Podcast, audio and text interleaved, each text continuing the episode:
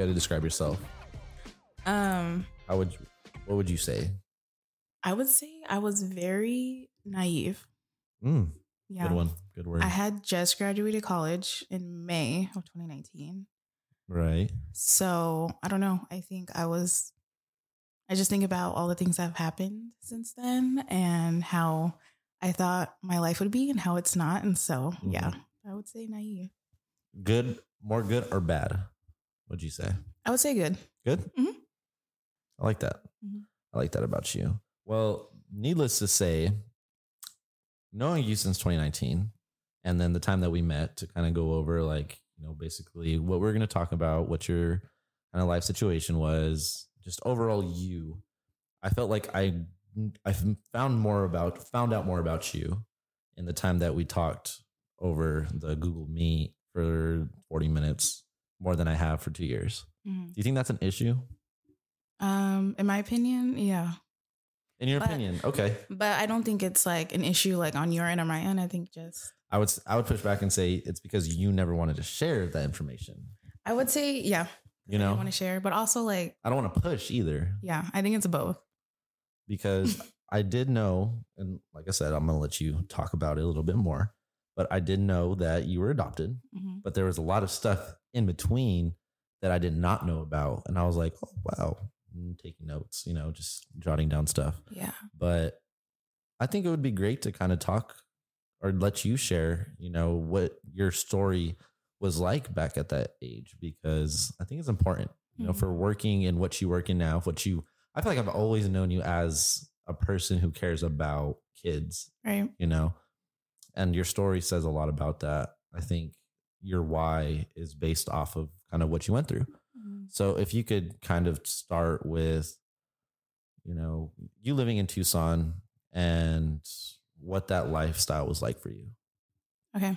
Um, I would say growing up in Tucson was a good time, but in all honesty, I think growing up with the family that I had was rough. Obviously, Right. um, I lived with both my parents up until I was like two years old. Mhm. Parents separated, and then my mom got remarried to my stepdad.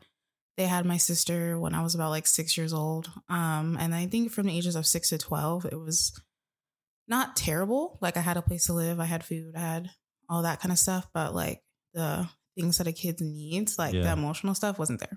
Do you do you feel at six years old, did you feel like it was a priority for you to start taking care of your sister as more of like a second mom figure? Oh, for sure. Yeah, I think as long as I can remember, I've always seen myself as more of like a mom to her than I have Yeah. as a sister. I mean, that's changed as we've gotten older, Right. but yeah. Do you think that there was a certain age where she didn't really want that anymore and you maybe weren't, you know, open minded to just letting yourself be a sister to her? Mhm. Do you think that played out a little bit more when she got older? Yeah, I think that's actually what stage of life we are in right now. Like Okay. she's about to be 20, so Yeah. she's grown, so she doesn't Right. need me telling her what to do. And so it's been an adjustment. Like I've been able to be able to relate with her in a way I haven't because there's that six Okay. year age difference, but we're at a place where it's like, oh, like I see you as like a young woman now. And so that's where we are right now. and that's good. It's always good to know that you, you know, you transitioned, and I feel like that's important, especially for someone that comes off very strong. You're, I would describe you as a person who is very strong in their feelings towards others. You know, a lot of your emotions are not based off of, but have a lot to do with people you care about. You want to see the people you care about be happy. Right. Um, but to go back to obviously when you were six years old, you know, with your sister, talk to me about like what that was like, not really getting the attention that you felt like you deserved. Um, I think at a young age, I thought it was normal. So, Okay. You know, having to like wonder, like, does my mom love me, or Mhm. why am I not getting these things? Like, I just thought it was normal. And then I would see stuff obviously like on TV or something, and I was like, oh, well, that's different. But it was just something that I honestly just like adapted to. Okay. Um, and of course, like my feelings are my feelings, so I would feel a certain way. But at the same time, I was like, this is all I know, so it is what it is. Did you ever share that with your family? I didn't. I mean, I remember being young and like asking my mom, like, "Do you love me?" And her being, oh wow. Her like, "I don't have to tell you that. Like, you have food, you have a house. Oh, I do this." And I was like, I remember being like eight years old and being like, really "Yeah, that young. You Yeah. that? hmm How did you feel when she Um, definitely something in me, like even though I thought it was like normal, something in me was like, okay, well that's not right. Like, why can't you just say it? Type of thing. Um, but at the same time, I was like, well, I guess it's true. Like, I got a house, I got food. Like, maybe that's the way she can. Yeah. But I think it also goes deeper than that because like just knowing the way like she was raised and how like Mhm, she course. was loved, like it just makes sense. But do you think at, at six or you know six years old or seven years old is that your job to justify that for her, or do you feel like do you feel like it's something that regardless parents should kind of learn maybe how their kids want to be loved? I yeah, Yeah. I don't think it should ever be up to a kid to Yeah, yeah, yeah. I think it's hard. have to beg for their parents' love in any kind of way or like question that. Right. Like you're a kid. You, there's no way. For yeah, it, it's got to be hard. And I come from a, you know, you've met my parents and mm-hmm. very loving people, very nice, family oriented people. And when people tell me that, like friends, or in this case, you know, someone that's really close to me tells me that that was the answer at one point, I get kind of like confused because I can never see my parents saying that to me, you know, like, oh, you have this, you have that. Like, be grateful for that. Of course I do. I think justification and knowing that you lo- you're loved by someone, especially at a young age, is important. You know, wouldn't you say, especially for working with kids from all different ages, I feel like it's just as important for ones that are six for the ones that are 15, 16, 17 years old, for sure. you know? Um, so what did that lead to, you know, in result of maybe that being always a, a commentary or an action that was shown to you? What did love mean to you when you got to your like preteen ages? Um, I think love to me seemed like conditional. Okay. Like, um, it was more of like giving people Mm. things or receiving Right. things rather than like being there for people emotionally. Um, like I really don't think I started telling people I love them until like my junior year of high school. really? Yeah, because it was just difficult for me to like even. Did you know what love was? Oh no! no. I think I thought I knew what love was, but I obviously What did you didn't. think? If you can kind of go back to Um, that. honestly, I think as like a young, like a preteen going to like my Yeah. teenage, but I would say I probably define love as like if someone buys you stuff or gives you things Mm. or tries to hang out with you, then they love you. Or if they say that they love you, then you've never heard that before, so you just gotta believe it's true. Right. So it makes sense why you wouldn't say that at that young age because how many kids that age have money to be able to show Yeah. what love is if Not that's me. really how you interpret it. Not me. Sheesh. Yeah, no, I don't think very many 12 year olds could do that. So, you know, you're in the stage where you're you're looking at love from a different angle than maybe some other kids are. Was that easy or difficult to come across making friends or like being able to connect with other people that were your age? Um, I would say so. I think even at a young age, I've noticed that I really do value like female friendships. Yeah. And I really believe that has to do a lot with like my relationship with my mom. Got it. So I think I would always have like expectations, even as a kid, about like what I wanted my friendships to be like. Mhm. And when I didn't receive that, then like it would like cause me to withdraw or to like shut people out, like even in like elementary school. So in a way, your relationship with your mom, you know, at that age, kind of benefited you because you knew what you wanted in a friendship. Yeah. That's interesting. I didn't know that. Um, and now I would say, do you feel like was there any type of animosity towards your mom with maybe some words that she chose to say to you or something that she didn't choose to do? Is there s Mhm. any of that left over, or do you feel like you're completely, you know, at peace with everything that was happening at that moment of your life? Yeah. I feel like every year I get better and I grow. Okay. Um it's kind of a difficult situation because it's she's not alive so Right. i'm not able to like rectify that relationship um and the last time like i spoke to her was when i was like 12 and so i would say in different phases of my life it's different like there's some phases where i'm like wow like i'm really struggling with it and there's sometimes Uh-huh. where i'm like oh i forgive you like i understand like it really just depends honestly Yeah. And I appreciate you for kind of talking about that and making it known that there are some things that you haven't come at fully at full peace with. Mhm. I think it's important and I, I've pride you in that because I think sometimes I can get caught up in certain things that I'm not really fully at peace with. But like you said, every year it's almost like a chunk, it just gets filled in with that Mhm. happiness or that memory that was good at one point. Um what did you love about her the most? she was really strong i think like knowing what i knew like she went through in her life like Uh-huh. and that she was still able to overcome a lot of stuff. Like she was just a really strong woman. Do you see some characteristics from her in you now? Yes, good Yes. and bad. we can talk about the good. Let's talk about the good. Okay. Let's stay on the good side of things. I mean, I don't want to be overly confident or cocky, but yeah, I'm a strong woman Mhm. too. Like based off things that have happened to me, like I'm able to rise above and get back on it. Um, and then also she, I remember being like four years old, and Yeah. she literally had her own daycare at our house Wow, with neighborhood really? kids. And I remember in kindergarten, she worked at the daycare that I was going to. And so she also had like a passion for working with kids too. and I That's think I definitely got that from her. Isn't that funny how things work out that way? It's weird. I think it's I think it's great. Yeah. I think it comes full circle. And I I was having this conversation and I I think a trained like a trained mindset is a mindset that is going to lead to maybe a successful career or the successful result of what your parents or people that care about you wanted or put you around and surround you around. Mhm. I see you as a person who cares for people. And again, more learning about your mom and we never really talked about your mom. I know we talked a little bit more about your dad, but I never knew a lot about your mom. But knowing that she had a daycare, you know, that young and maybe not even as organized as anyone else that has a daycare facility, she still cared for people. And I think that's awesome because I do see that in you.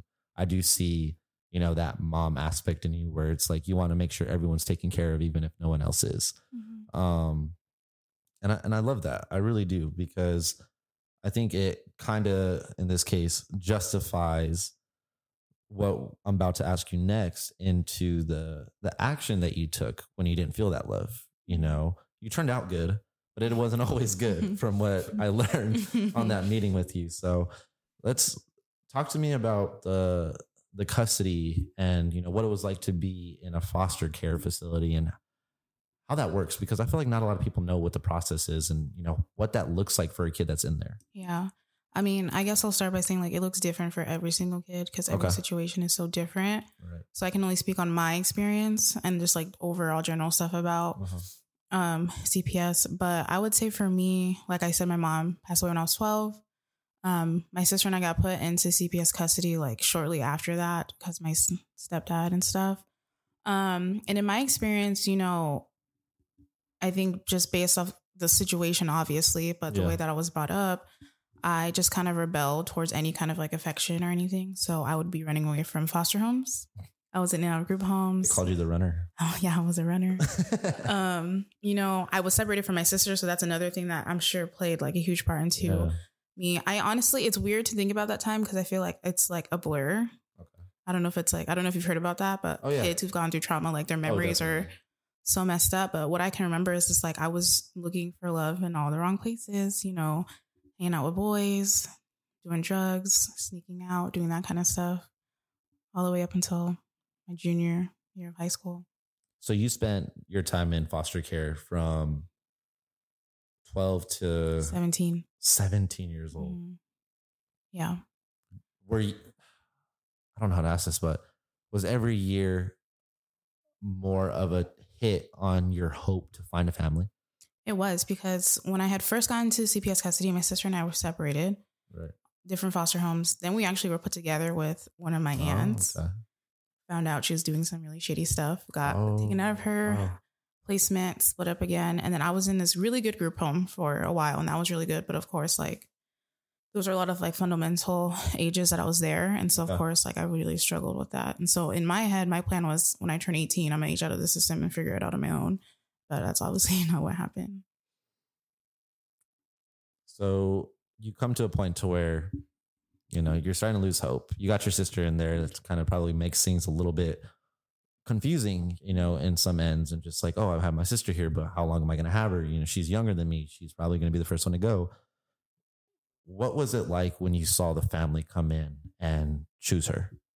It was hard. I think I think about it and it's ridiculous. I was like 13 and she's like six or Mm-hmm. something. And I'm like, yeah, I'm gonna adopt her when I get out of the system, Uh-huh. not even knowing what that I looks remember like. you telling me that. Yeah. And so when they came in and they're like, we want to adopt her, I was like, oh dang, like there goes my plans. Like I I definitely felt some type of way. And Yeah. so they are amazing, great, sweet people, and I was terrible to them. Like But not the- terrible. but at this but- point, you didn't know that. You were scared for her. yeah, I was scared Yeah. for her. I was mad that I felt like they were taking her away from me, basically. Like they weren't Okay. Being considerate of me at all. So it was rough. It was really hard. Did I, I don't know, but when she left, did you go after her at any moment from when she left till the time that you were there by yourself, did you try to find her or know where exactly she was at so you could possibly reconnect with her? No, just and just because the way CPS works with siblings, at least at that time, you would I would get a visit with her every week. Oh, so okay. no matter where Okay. she was, like I knew she was in a foster home Got or a group home. And then I don't know if you know this, but right up before she got adopted, we were placed in the same group home for like a couple months. yeah. So she literally got placed into the same group home as me. I was like, oh, perfect. Like we're both here now. and like, she got taken out of that group home you were in. when she got adopted. Yeah. okay, that makes sense. Mhm. So I didn't know that about the the visitation. Mhm. So say you were to turn 18, was there a chance for you to try to go adopt her at that point or would that be a whole different process? I feel like it would not have gone through just in the fact that I didn't have anything to support me. Mhm. Her, I was literally only 18. She was like six years younger than me. Like the age difference wouldn't have, like it just wouldn't have worked. Yeah. Little me didn't think about all Right, that kind right, of stuff, right. but I don't think it would have worked out that way at all. And so now, you know, we're sitting in a place to where your sister's with this family. Mhm. Did the family ever go up to you and say, "Hey," or like try to maybe get to know you a little bit more since you were her sister? Yeah. What did they do? Um, I remember when they, not them, but the people at the group home came and told me that my sister wanted to be adopted. Okay. Um, and I was just, I got to that point where I was like, okay, if that's what she wants to do, like whatever. And then they came back to me. They're like, hey, there's this couple wants to adopt her. They want to meet you too. And I was like, absolutely Oh. not. No, thank you. Send them away. Yeah, I was like, no, no, Take no, my sister. no, I'm good. But thanks for letting me know. Um, but my and house, you're 15, 13, 14, 14. 14. And so my house parent at the time, she was awesome. She's like, no, you need to go meet them. Like, it'll be good. So I remember I met them and they asked me like questions about myself. And I was just like one worded, like, yep, nope, cool. And I remember leaving thinking like, okay, they seem like really nice people, but like, we'll see if it works out this time type of thing. So, how long did it take for them to come back and make that initiation of "We want you to come home"? I'm not too sure. Like that time frame is kind of weird. I remember Okay. meeting them, and then I know that before my sister got adopted, I don't know if they were trying to figure out if they wanted to or if they were Oh, just waiting on like legal stuff because legal stuff in foster care takes so long. But whenever they would take her on visits, they would take me too. And so I think there was that time frame of like 14 to 15 where I was getting to know them Mm. or they were trying to get to know me and I was like so closed off. Um, I would say the summer before my junior year of high school is when I started like sleeping over there. And that's when they had started bringing up the idea of me living with them. Um, they actually just wanted to know if I wanted to be like fostered by them, like move in with them. Right. Um, and I think they asked me like at least 10 times. And I said, no, no, no, no, no. And I think a huge part of that was due to fear because I was like, Yeah. I've never been in a healthy family. I already have this plan for myself. Like, I'm too scared. Like, I, I felt like I didn't have enough hope in me to say yes, if that makes sense. No, it makes total sense from the way you describe it. Especially if you know you're 15 years old, you, you got three years left, you know, in in the system, and I'm sure you had a plan drawn out of what your life was going to look like. Maybe your sister's down the road, but you can't control what someone else's family has to say for her. So, do you can you remember what that plan was? You know, maybe counting up to the days that you were ready to be 18. What what was that looking like for you? Did you have jobs? ready to go into? Were you working? Like, what did that look like? Yeah, I did not have a job at all. I had never had a job at that point, but um, it's not like this in every state. But at that time, there was a program for kids who are aging out of the system Okay. where they give you like a certain amount of money for like the first six months where you can get like an Oh, okay. apartment, they help you find a job. And then after that, like you pretty much are on your own. So I was going to like apply for that program after I graduated high school. Um, and I was going to figure it out from there. See, that's that's why I'm glad that we're talking about it because I feel like that's great information to know for people that you know maybe have friends in a foster care system or have their own you know group home or whatever that looks like because I feel like stuff like that's needed. It's like mm-hmm. getting them ready to be successful in the real world because why are we making sure these kids can't be set up for success regardless if a family doesn't want them? Mm-hmm. You know, like it's very important that I think I mean, I think it's funny that you bring of. that up because I remember being in high school, and of course, I'm a sophomore, so I'm like, I really want to get my permit. I want to get my Yeah. driver's license. You can't do that when you're in foster care. at all. No, I didn't get my driver's license until after I was adopted. So you say like getting kids prepared and stuff, and it's like there's these certain rules that you just can't. Why? But why is that? I'm not too sure, honestly. I would have to look into it, but just knowing that like I wasn't able to. That's crazy. Yeah. yeah. See, it's like one end, you know, you have them, oh, we'll give you money for your apartment and for this and that. Oh, but you can't get your driver's license. So Right. figure that out on your own. Mhm. Jeez. Yeah, that's that's crazy. Uh so the time do you do you have like a guesstimation of when that time frame was that you started to slowly give in to this family that was trying to, you know, push you to really show what their true colors were and Mhm. make it I would say comfortable t- for you to be able to make a decision based off of their actions and not just what you felt towards families in general. Yeah, I would say it was probably that summer before my junior year of high school because I was over there all the time. I got to know them, who they were, and I think I was I I think I'm still this way, but even as a kid at that time I was like you're going to tell me whatever you want, but I'm not going to believe you until I see it. Uh-huh. It. So they're telling me they're going to take care of my sister and all this stuff, and I think I was able to see firsthand that they did love her. They were going to be with her no Yeah. matter what, and I don't know. I think that made me feel more comfortable with them and make me want to be there. you wanted to be you wanted to be a good big sister Mhm. and i think that's important um i think knowing how you are and how stubborn you are i think it's i think it goes to show that the family that took you in was the right family Mhm. and i think we had that conversation um the same family that is still here right Mhm. they're the same ones the ones that adopted both of you are still today right. i think i think god had a lot to do with that you know like i think Oh, there was a path for sure that was drawn out for you guys and Mhm. what i was more shocked at was that they took you. Along with your sister. Like i see these movies all the time. I'm like oh they're taking the young one. The young ones are the money. Like that's where they want. They want someone they can you know establish and grow. And it seems like the older kids seem to always get the the shit end of the stick. Mhm. but for them to take you i feel like they have their own kids right? You mentioned how many kids do they have? Um, three of their own. So it's crazy because there was one. I think she was like four. oh, One was three, and she was pregnant. so wait wait. What she was. oh preg- she was pregnant Mhm. okay went over my head See, went over my head. Um, yeah. So just in that instance, like for them to have their own family and still invest time, and out of all the kids, I always look at it as like out of all the kids, you two were them. Like, isn't that crazy? Like, Yeah. the fact that you two were the ones that they wanted. Mhm. And I, yeah, I think you said it perfectly. Like the only thing I can say, like it comes to like, is God. Like, yeah, definitely. I just think back onto like how everything like worked into the way that my life was set up, and just seeing like how He was there and like all those stages of life. Like that's the only person I can like account it to. oh, easily. Mhm. Uh, and I'm happy for you because you know, I've seen met your mom a couple times, but I see the way they like engage with you guys and just the family, I would say family oriented system they built for you guys. I think it's very important. And I saw that whenever, you know, we met at the club and they ended up moving to Georgia Mhm. and how devastated you were. You know, I could tell how much that hurt you and how close you were with them. And at that time, I feel like I knew you were adopted, but you don't ever seem to like people like us don't ever seem to realize like that's not their real family. They have not known them since birth. Mhm. So for that short amount of time, for you to have that effect of my family's leaving me, I think that's important. I think that's really special to see because I don't feel like a lot of, I don't feel, feel like there are many adoptive parents out there that treat their kids like they're their own. Yeah. And, you know, that's just one of my favorite things about them. You know, something, I'm to try not to cry when I say it. It's all right. but- we already know, talked. She's probably gonna cry. but like moving in with them, I was, so here's the thing I was adopted at 17, but I moved in Okay. earlier, but it took forever for all the legal stuff to go through. But, you know, moving in wasn't perfect either. Like having to adapt to being in a home where obviously the home wasn't perfect, but Yeah. it was a healthy home setting, like having to adapt to that and me being me the way me being who I am, you know, I'm stubborn and stuff like it was very, very hard transition. Mm-hmm.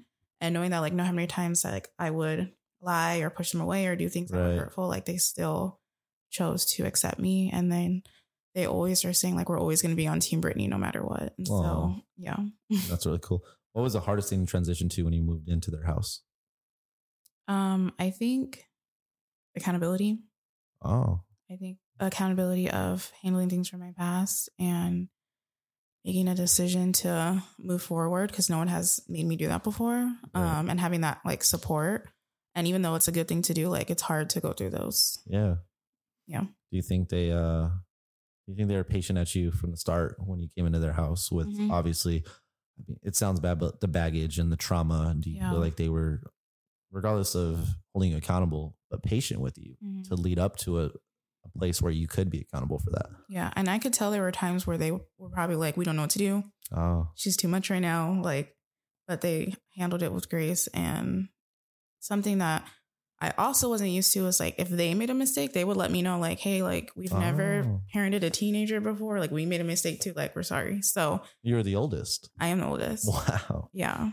My youngest sister, there's like, she's in third grade. So there's like a huge age difference. I think that's cool. Yeah. Uh, I always, and it, it doesn't just go back to parents, but anytime, you know, people that are, that have more experience, that have the age over our heads to apologize for something that they may not have known was the right thing to do, I think is Mhm. huge. And it says a lot about their character because we're not, we're, we're not perfect. You know, we're all human beings. And Right. I think sometimes older people, parents can still get caught up in just like we as kids can get caught up in I'm only right, I'm always right. And it's almost like a, a battle you fight with yourself internally because it's like you don't want to make it seem like you don't know what you're doing and you love that person or you love those family family members to death, but as the one that thinks that they didn't do anything wrong or may have been confused about the reasoning behind the thing that you did, it does feel good to know that oh they they feel bad or they know that wasn't right you know because you have feelings. Yeah. not to say your feelings can be hurt for no reason but i think it it's just a, a clarity moment just to be like oh wow like thank you. Like i appreciate that. Because i don't think you you ever had that with your situation before that. It's a great story. I love that story.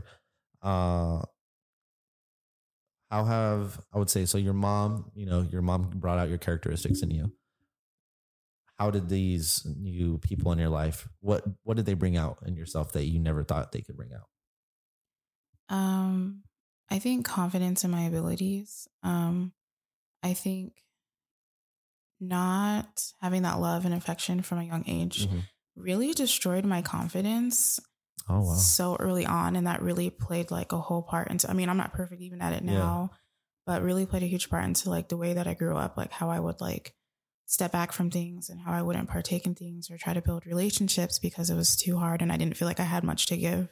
And I feel like my adoptive parents have been able to say, like, yes, like your life has been hard, these things have happened, but those things don't define you, which sounds so basic and so simple, but it's just something that I needed Yeah. to learn and stuff. not as not as a 16 year old kid though Yeah. i mean it sounds it sounds corny to hear it now but i think we all need a reminder of that because it is important Mhm. You know, I think we can get insecure about some stuff that we've never had enough love, enough care, enough attention for, but that shows in the actions that we, you know, portray to each other. So I don't know, man. They they seem like great people. And I don't think I've officially like in person physically met them, Mhm. but you could just tell how happy they make you. And like seeing your younger sisters, like sometimes I'll be like, they're so cute. They take you guys in, you know, obviously with uh, everything that's gone on. Now, a question that I wanted to ask you that pertained to this, you know, how was it, you know, being black? Mhm. How was it getting into a different culture and trying to mix your culture with what was going on with your new family? It was so weird. I remember being like so embarrassed because I would get adopted. I got adopted, Yeah. and then my family, of course, wanted to be at every single thing for Okay. high school. Like they would show up at my football games, which hopefully they don't hear this, but they were so terrible. But they would come to every single game just to watch me do cheerleading, or they would go to Uh-huh. like award stuff. And I remember being so embarrassed because I was like, "Oh my gosh, I look nothing like them. This is like Yeah. weird." Um, so that was like kind of hard, and like people stare obviously because they've Yeah. never they don't see that kind of stuff, and so it was kind of hard for me to like deal with that just because it was like Did you get any type of bullying from that? not bullying, but you know, people would be like, "This is why you sound white," or "This is why you act this." Yeah, and I was Oh. like, "Whoa, I've Well, been with them for." Mexican, aren't they? Well, my mom is uh, half Hispanic, half Okay. Irish, but yeah. Oh, So I don't know, just like ignorant comments, things Yeah. like that. I mean, it's a fair question to ask because, I mean, I've being Mexican and being black are very strong cultures. Not to say there's not any other cultures out there that you can be strong in, but there's just so many differences, like so many things that are so far left field and right field, but also so many things that are pretty similar. Mhm. But it's just the fact of knowing and having the education behind it. Um, do you have a lot of like education behind your Irish background? Or I would say your Irish background because that's your family, not necessarily blood, but nothing. No, I did ask for uh, I did saw that. I, I saw that yeah, what is it called? Like a uh, ancestry. ancestry thing. 'Cause I, I would be interested in. I mean, I wouldn't get that side, obviously, but right. yeah. I'd But I think it's cool because you were open to learning the culture that they brought to their family. Mhm. Whereas I don't know how it works out with some people like that. I don't know if I believe in, you know, I, I don't not saying that I believe in, but I don't know what the right way would to be to go about adopting a kid. Like a kid's a kid, man. Mhm. You're molding them to be your kid in a way. But to bring in like cultures and ethnicities and all that other stuff, food, religion, all that stuff you want to, I feel like that must be such a challenge for someone that is that was as old as you that probably already had their own preferences, their own, you know, maybe religion, their own whatever that looked like. yeah. Uh, so who who got you more invested in your faith? Um, I would say both my parents. My dad w- Okay. was a pastor at the time that I was adopted, and so it's just crazy how like God works. Because I was going to like a Christian camp when I was going to Okay. the group home, and I was interested in my faith, but I didn't really take it seriously. Uh huh. And it wasn't until after I got adopted that like I made it like my own, and they had a huge part in that for sure. Do you cherish that? I do. I think that's a lot of how like I identify myself, Okay. um, and the way that I live my life. So And that's how you met people down the road. Yeah. Wouldn't you say? yeah, I mean, if I didn't, like, I don't think I would have met like my best friend, Yeah. Obviously. other people. Yeah. No, and I it's it's great to hear because like I said, I think stuff like that can get so complicated, you know, maybe not being open minded to it or maybe pushing something too far to the limit to where it's like, yes, you gotta realize that they're they're gonna generate their own form of whatever they want to form at that age, you Mhm. know, being that old and seeing reality for something totally different than the parents have. So I think it is appreciative of, of people like that to still invest time into those kinds of things because it is important. I feel like that was deep. Like that was like some counseling type shit. It was. That was. I feel good now. Do you feel good? Do you I feel do. better? I won't can charge you. I won't charge you for this. okay, good. Regardless, you know, I'm happy that you're here. I'm happy that you're sitting with me, and it's been a few years since I've ever thought about having you know you on the podcast. And you never asked why. I wonder. Wonder why is that? I mean, I just figured you were saving the best for last or something. So I just- Yeah, honestly, right? That's what it was. But tell me, I want to know about your perception and what your side of it was when we met. like what I thought of you, or just like Well, like what what what was it like? You know, what was it like whenever I came into your life at the time I did? I feel like you came into my life at a vital time. Honestly, I don't probably never told you this, but like No, you haven't. I had just graduated college. I was new in a position at work, and I found out I was going to be over two people, and I was like, Did they tell you how old we were? no. I thought y'all were in high school. Oh, I didn't know until I brought you guys. That's in. interesting. Yeah, until y'all brought y'all were brought in. so I'll tell the story. And she brings up a good point because I think that's that shares a lot of what kind of environment we're in. But you know, I met Brittany in 2019. Mhm. I was obviously still going to school. I think I had a couple of years left, a year and a half left. I hated a lot of my life at that time. I hated the situation I was in, regardless of what. I feel like that was a time where I wanted to really just kind of reinvent myself, you know, just with everything that was going on in my life. And I landed this job at the club, you know, working at the Boys and Girls Club. And it was great, you know, great. I would say it really showed my interest in what being a part of youth, you know, and youth building and trying to show a bigger cause for what we do and the work that we're doing is more of an impact for not only our kids but the community and that really that humbled me a lot in many ways. And i do say that with um with a lot of pride. But we had just gotten rid of our our last teen coordinator. And you know i'm working on the on the teen center teen side. We're working with what 12 12 to i think at the time we had maybe a 16 year old we didn't Mhm. have that many teenagers, but I mean, I enjoyed my job. I loved coming to work, and you know, I had we had one employee, one other staff member that was working alongside me, and then that was it for two months. Well, they bring on this person, and they're like, "Hey, we found you guys a new teen coordinator. You know, she's great. She's worked with kids before. She's this, she's that." And we're just like, "Cool, like let's meet her." At this time, you know, the person that's um, my coworker, she's about 25, 26 years old. And here comes, you know, Brittany walking in. And it was crazy because it was on a field trip. That's the first time I saw you. I think Tori talked to you in the interview. Mhm. I shouldn't have said that. I'll I'll cross that out. um, I think she talked to you in the in the interview, Uh-huh. but I remember seeing you for the first time like at the little thing we are doing, Showed the up. field trip, Mhm. And all the kids were just like, Mind you, they literally told me just to show up. "Oh yeah, yeah, yeah, yeah, yeah." They bring you in the van, and at this, guys, teens are just like they're teens. You know, I love them to death. She loves them to death. Like at this time, they do not want to see anyone else come in or leave. Mhm. They don't want people leaving them, and that's like you mentioned. You know, why am I going to give a family another chance if they're just going to kind of Any just kind of change is not good. Right. So I understood kind of where they're coming from. Um, so she walks in, and I remember there's three, four particular girls and a few of our boys, just like, oh. I started laughing. I thought it was funny, but I think uh, I thought it was cool how you still showed up. You know, regardless if it was your time or not, but like you still gave them a shot in a way. You didn't have to. Yeah. Oh, I remember that day so clearly. I was so nervous. I wasn't even nervous about being there, like with you and the other staff. I was nervous about being with the teens, like Yeah. Because I remember myself as a teen, and I was like, oh gosh, I was uh, not. Was that the oldest you worked with at that Mhm. point? Oh, okay. Mm, yeah, I think before that I had worked with like elementary school students, and so Mm.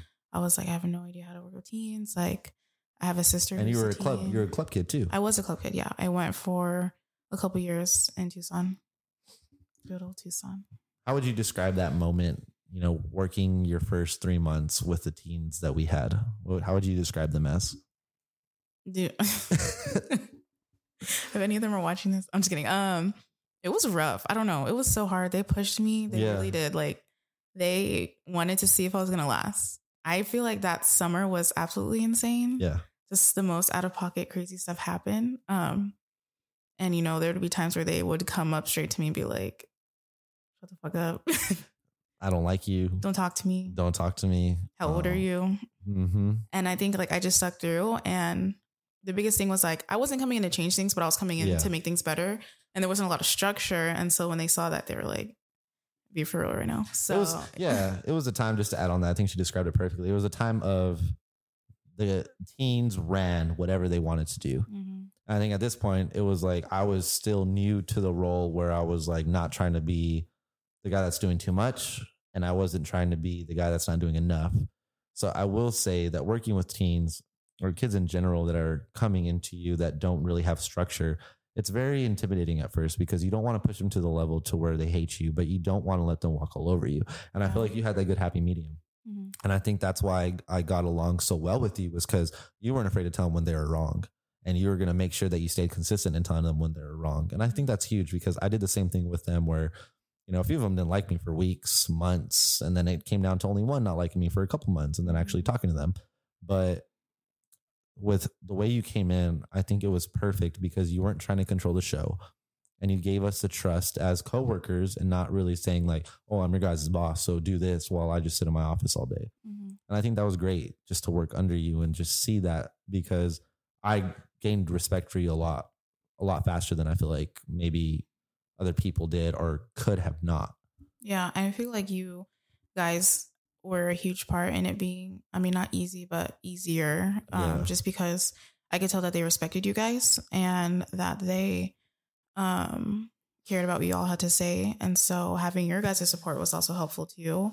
And I think in that transition, um, and of course, like whenever I go into any situation, like I like to observe before I do anything. And I was able to observe, like, you know, these staff, like, even though it's not as structured, they're doing literally the best that they can do with what they're given with. And that's awesome. So let's try to make it better. So y'all helped out a lot too. I appreciate it. Mhm. So back to the age thing. they didn't tell us how old you were. I thought, not even looking at you, I was just like, okay, she's probably in her 30s. I'm 20, 21, 22. What were we, 21? like 22. Yeah. 22 22 at the time so i'm like if she's a if she's a because well the one before that was like 33 35 so i was like okay she's in her 30s whatever. You show up and i'm like mm, i don't think she's in her 30s like can, can we get a birth certificate check? Because she's not supposed to be with the teens. No i'm just kidding. Black Um, don't crack though too. oh my gosh. But they told us and i don't know why they told us. I don't think it was that big of a deal for us to know how old you were but i think it was a big deal for you to know how old we were. And it was such a shock. I will say that. I was like connecting dots, connecting conversations that were had previously before you were applying and doing all that. And I was like, oh, okay. Okay. so what, what, whatever it is, but that wasn't my job to go to you and treat you any differently. You know what I mean? yeah, yeah. Like I enjoyed working there. I enjoyed it so much to where a lot of the reasons why I stayed was because I understood what it meant to stay for kids. Mhm. Every time I heard my mom talk or like other people talk about being educators or working with kids, like I don't stay for anyone else but the kids. I'm like, bro, for some kids, like you stay for some kids. No, they're gonna leave. They're gonna go to the next grade, the next one. And then I really got invested into childcare work, and I was like, oh, this is why I'm staying. Mhm. this is why I was here for two and a half years because these kids did something for me that I don't think they any other job could have done for me at the time. And I appreciate that. So I really, I really enjoyed, you know, having you as a leader because I think it taught me a lot of what it was like to come into something that was definitely rebuilt from only what you initiated that. And I, really prided you in that because I don't feel like you had a lot of support on your end. Mm. Yeah. Yeah. hmm Why are you acting weird? no, I mean you're right. Like I I don't know if I I wouldn't say I didn't have a lot of support. I would just say like there was a lot of things I didn't really understand, but I also didn't really ask for clarification. I would say support in terms of like it was just here, Brittany, see what you can do with it, Oh, with yeah, everything sure. else that you had. Mhm. And that's one of the support I'm talking about because we supported you completely. You know, we had your back regardless. But I think the support of just seeing, you know, stepping into the workforce and just knowing that there are ways to like, hey, this is how you do this, this is how Mhm. this stuff happens or whatever, Yes, you're correct. etc. That wasn't given to you. And you just kind of like, we believed you because we're like, oh, well, I guess this is how we do things because Yeah. we're just going to roll with it Mhm. and that made it easier to like have confidence in you like oh we can go to her for stuff you know Yeah. Yeah. There would be times when y'all would be like, well, why are we doing it this way? And I'll be like, it's a good question. Yeah, yeah, But yeah. we're going to try and we're going to figure it out. to the point exactly to the point for you know your mom or your dad to apologize to you like hey i don't know why like i don't know why i did that but i know i was wrong. Yeah. you gave us that same respect and i think again it leads to being a, a dominant and i feel like not only dominant but very skillful leader and having that trust and respect. And i always trusted you i always respected you as i know if i'm not okay with this i can tell her and mm-hmm. she will talk to whoever she needs to talk to with getting something maybe realigned changed or a process like upheld or this kid needs to be out you know like we they're causing too much Yeah. and that was huge for you. But what do you think was probably the most exciting part about your days working there? Um, I would say, like you said, like it's the kids. Um, I feel like working with kids and working with teens, like of course there's those similarities, but there's also huge differences. Right. And I feel like when you see the change in a teenager's life, like it's so encouraging to see like those times where I spent crying in my office or going to my boss's office so frustrated Yeah. or having this kid yell at me to having them see like, wow, they're going to graduate from high school. They got Uh-huh. I helped them get their first job. Like it's just so rewarding to see that like when you are just yourself and you are respectful to teens because that's the only way that teens are going to listen to you if you respect them and just knowing that like me doing my best and being who I am and being genuine is enough to help these kids like that was that was like my favorite part Oh, definitely. I agree with everything you and I said. think that's what was that was the hardest part about leaving was like right, right. Yeah. Just having those strong ties with them. And it was like our kids still had maybe a few, two years left with you. mhm, And I can pretty much piggyback and say the same thing. It was, we were hard on them. Like you and I, you know, for that time that we were left working with each other, like we were definitely the ones that they did not want to get to. mhm. And they knew that if they got to us, it was, oh shit, this is real. yeah And I think the most rewarding thing that I took from it, I'm gonna start crying now. Mhm. Are you gonna cry? probably Oh, shit. no, I'm just Oh, kidding. no. um, was knowing that when I was upset with them, you know, uh, one of the boys and one of the girls, that they would still look at me kind of in the eye and just be like, fuck, I just messed up. Mhm. Like just sulk. Like not not to be like that guy that's like, oh yeah, they know they did wrong, but it was almost like they know that they let us down. yeah You know, they know that what they did wasn't right Mhm. and we viewed them differently for that at that moment and they weren't they didn't want us to do be that way Mhm. because regardless if they got the attention at home or they got the love at home. They knew that they were coming to the club and getting that attention, that love, and that discipline that Yeah. kids need. hmm They need, you know, regardless of what that looks like to the T.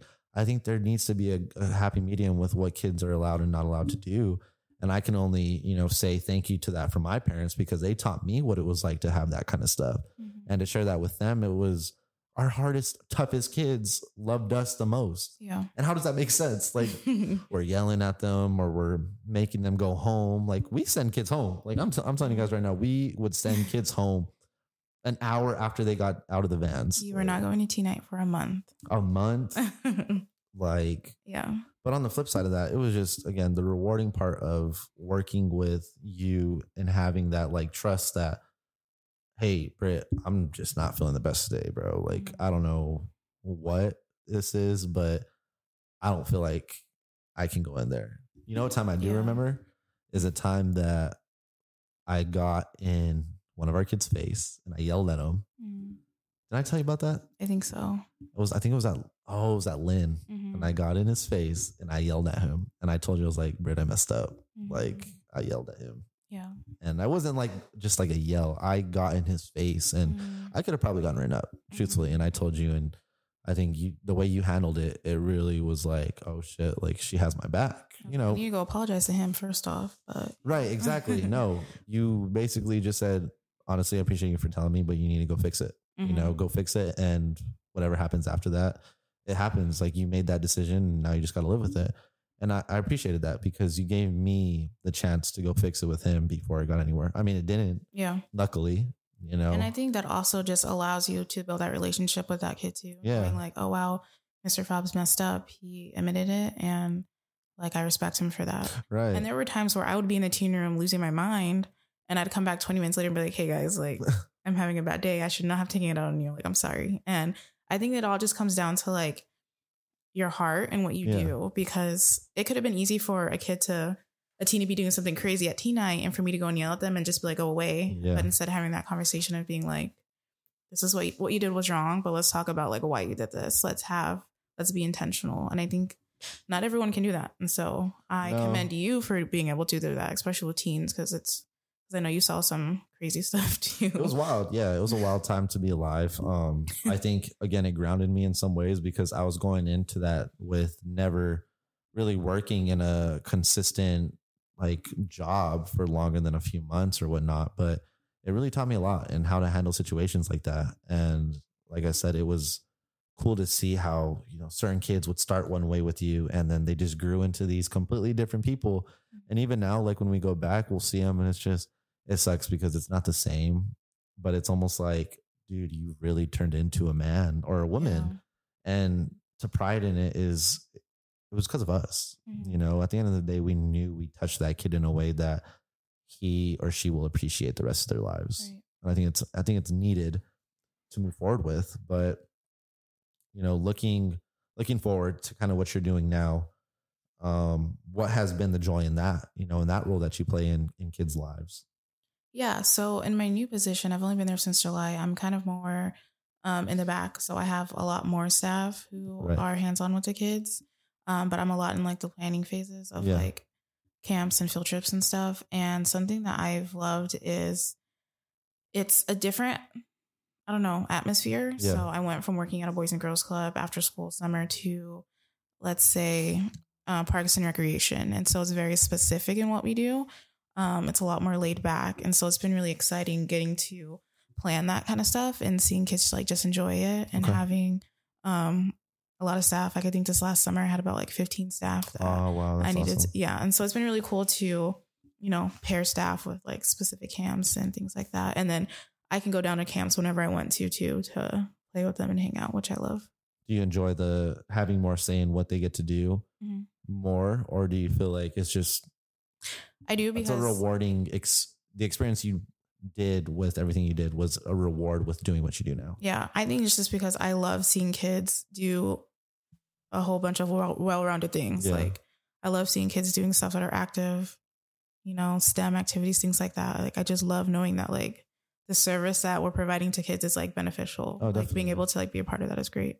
It's fulfilling. hmm I think that's something that's been so challenging for me is you know, stepping away from you know, working at a Boys and Girls Club when I got over here.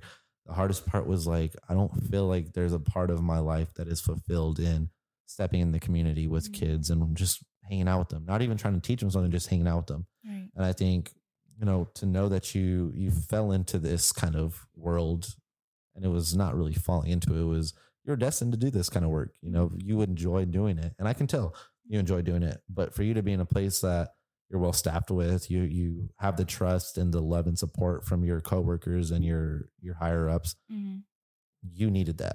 Yeah. You know, as your friend, I know that you needed somewhere to really thrive and be yourself in. And I feel like that, you know, comes and goes with different roles, but I can see you as yourself now, Mhm. as you delivering 100% work that is good content for these kids Yeah. And I and I and I love that for you. Again, I think it's important. I really do. Um but to to now move into, you know, you're in Atlanta, been there for a year and a half, year, A year in March, a year in March, end of February. and It's just you're evolving, dude. You're Yeah. you're literally evolving again. What has Georgia taught you? Um, Georgia has taught me to slow down Mm. and to enjoy things. I think it's I think about all the things I was doing when I was living in New Mexico and Yeah. it's absolutely insane. I'm like, no wonder I was stressed out Yeah. and depleted and I felt like I don't know, just like dry, if that makes sense. No, like I just does. felt like so tired. Georgia has taught I don't know if it's just because it's a transition phase, so it's forced me to be patient with like finding a job, meeting people, making connections um it's taught me a lot yeah just to slow down and enjoy things and that's been really great this past couple months It's nuts, huh? Mhm. You move into like a bigger city where you try to do the stuff that you did in the past. It almost like bites you in the ass in a yeah way. for sure I learned that when I moved over here, and I think I was telling you that like every time you would ask like how I'm doing, like it, you grow up in a sense, and that's why I always tell people like if it wasn't for me moving out here, if it wasn't for you for moving to Georgia, I don't think I would be in a place to where I can say that I've matured in a lot of different ways than I matured when I moved back home. Mm-hmm. You know, I relied on a lot of people. I had my family home, and sometimes it's almost like you need to step away. Well, you did. You did step away. You're getting closer to your family, but same point is you learned yourself when you stepped into a faster paced environment. right And that's what it comes down to. You know, we would go out Thursday, Friday, Saturday, sometimes Wednesdays, Mhm. and it was it was needed at the time, or not needed. It was something to do. right But I can't do that anymore, dude. Like, I tried. no You know, I tried my first year here, and I got into some shit with it. Like, yeah it just wasn't healthy. But I can, I can truthfully say that, Mhm. like, I'm happy you're back with your family. Mhm. and i feel like that could honestly be like a whole nother podcast like adults who have moved out of like their hometown Oh, or a sure. place where they went to college and like having to adjust like it's hard and i don't think it gets Dude, talked about a lot like people think it's so easy to like just move it's not it's like It's really scary. It's scary. It's hard. I'll tell you this right now. Like I told you, you know, we are sitting here literally 48, a little less than 48 hours away from 2023, which this is going to be dropped in 2023. Mhm. But dude, I spent New Year's Eve by myself in my apartment two years ago. I'm gonna cry again. I'm crying. No, I'm not gonna. But it's like that's real shit. yeah That's real shit of moving. You know, you're stepping away from oh, knowing who has the bottles, knowing who can get you a table, knowing who can get you in free or cut the line at bars, right. doing this, get you this job, get you this money, to stepping into an uncomfortable environment and literally having a bottle next to you while you're watching New Year's Eve, the countdown on your Mhm. TV that's on the fucking floor and drinking for the new year because you're just happy to be in a place that you love, in a Yeah. place that you're learning more about yourself. Mhm. So it's a sacrifice, but it is a bunch of gains in your gain that I've seen so far, which is the biggest gain I've seen. You fell in love with the gym. Mhm. You weren't in love with the gym when I knew you. Like you'd go, but it wasn't like, oh, I'm a gym bruh or gym girl and I have shaker cups and a bag and a It's belt. like me and the gym are like talking at the point. Yeah, now yeah. We're like we're together for sure. Exactly. and that's kind of like the last five to 10 minutes that I wanted to cover with you was, you know, how has that become such a big priority for you now? And now stepping into 2023, we'll start with what made you like fully say I'm 100% commit to the gym when you got to Atlanta? I think it was me getting to a point where I truly believed, like for me, that like my health and what made me happy was being committed to it. Got it. So I think, you know, I would mess around throughout college, even like post college, like going to the gym in and out. I like liked it, but I was going for all of the wrong reasons. Uh-huh. And I don't think it was until probably actually a little bit before I moved where I was like, okay, like you need to reevaluate why you're doing this. Like Right. you're like between this, you're in this in between stage where you love doing it, but then for some reason you back out when you don't get what you want. And so um it really took me moving away, getting out of some of those toxic situations. Um and like you said, like not knowing anybody, like all I really had to do was go to the gym. And I guess like I said, getting to a place within myself where I was content with who I am as a person Yeah. um, and just really enjoying it. So I hired a coach, and yeah, it's been great. Do you think, and don't take this negatively, but Mhm.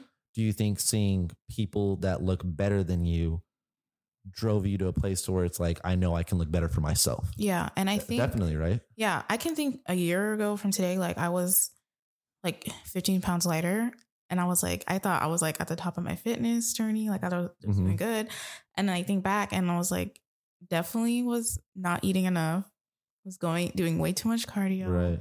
I was drinking so much. That's why I wasn't hungry. Like just thinking about like how unhealthy I was and being like, wow, like you still weren't happy. Yeah. You know what I mean? And so I think getting to a place where it's like, I am so tired of being unhappy. Like I need to make that decision for myself to choose me, which is hard for me to do Yeah. personally. No, and I appreciate you appreciate you for sharing that because it's important to know that sometimes again back to the whole moving wherever across states or just an unfamiliar unfamiliar territory, it gives you that sense of competitiveness and oh shit, these people actually have their shit together or look like they have their shit Mhm. together. Because I was the same way as you as you know, I came here and I was like, I mean, I got abs, you know, I got a pretty decent body. I played baseball. Like I I look good. I'm content with how I look. Right. And I'd go to the gym and I'd see these dudes that are just like 15 pounds heavier with the same body. And I'm all, nah, this isn't it. I'm the skinniest one in here now. Like I don't, I don't like that. Mhm. So it wasn't like we talked about. I did it for myself because I know I had more potential to be more along the lines of looking the way I want to without just being content in, oh, I look good. I know that I look like this and maybe not a lot of other dudes look like this, but it wasn't that. It was more than that. It was like I truly enjoyed going to the gym because I was doing stuff that I had never done before and actually fell in love with, you know, seeing a difference in my body Mhm. and learning the education behind it more, finding a gym brand that I actually like to wear or actually like to, you know, to support. And I feel like it goes a long way. Yeah. And I think, you know, not even just like being comfortable in like how I look or, but I think seeing that like my whole health and fitness journey is more than just the gym, but like how I'm feeling. Yeah. And like, like I said, like I have a coach. And so, you know, something that I really love about her is that I don't focus, she doesn't just focus on my workouts. Like Mhm. we focus on my mental health, my gut health, like all that kind of stuff that I was lacking in before. Yeah.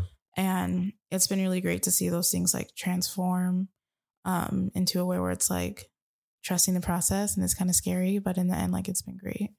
and that's that's huge because it plays a whole part you know you can't have one without the other like eating only helps you so much if you're going to the gym just as much as gym helps you going you know to eating Mhm. whatever you're you're trying to eat i've learned that you know going out even twice a weekend is is not healthy Mm-hmm. i feel so much better when i wake up on a sunday morning and get the full seven eight hours of sleep i feel so much better when i have three quality meals that were made at home with Right. the amount of oil that i can control the amount of salt pepper whatever that is Mm-hmm. And drinking a full gallon of water. Oh my gosh, dude, I wake up feeling like a million bucks. Mhm. And I'm like, I want to have more days like that than I want to have waking up and looking skinny with a six pack and fit, looking good. Right. So I can I, I can definitely relate. But I know this is going to be a little bit of pressure. But obviously, you know, talking about 2023, what what are some things that we can look forward to seeing you do this year that you're happy to share? Yeah. So, like I said, I signed up for a coach, um, bodybuilding. So, hopefully, a year from now, I'll be here doing Okay. another podcast Okay. in prep for Ooh, a competition. down, knock it down. yeah, I would love to compete. Um, Okay. So right now, I'm not in a prep stage at all. I'm just in a. Right. Um, right now, I'm in a mass building phase. If we're gonna be specific, But that's good because you're Yeah. not one of those like, oh, I want to compete, so I'm just gonna do it a show in five months and then completely hmm three or 180 your whole yeah, regimen or whatever that looks like. yeah. So right now, I'm learning. You know, I have my workouts that I've have for like months, very consistent, and then of course, just getting used to like tracking my macros, stuff like that, getting comfortable with everything before I get into a prep phase. So. Um, I'm not even gonna say knock on wood. I'm gonna say I will be in prep. Ooh, she said, "I will." I love that. No, I will be in prep a year Oh, from now. So I'm really excited for that, honestly. Um, it was like a big decision for me to choose to do that, but I know I can be consistent and do so.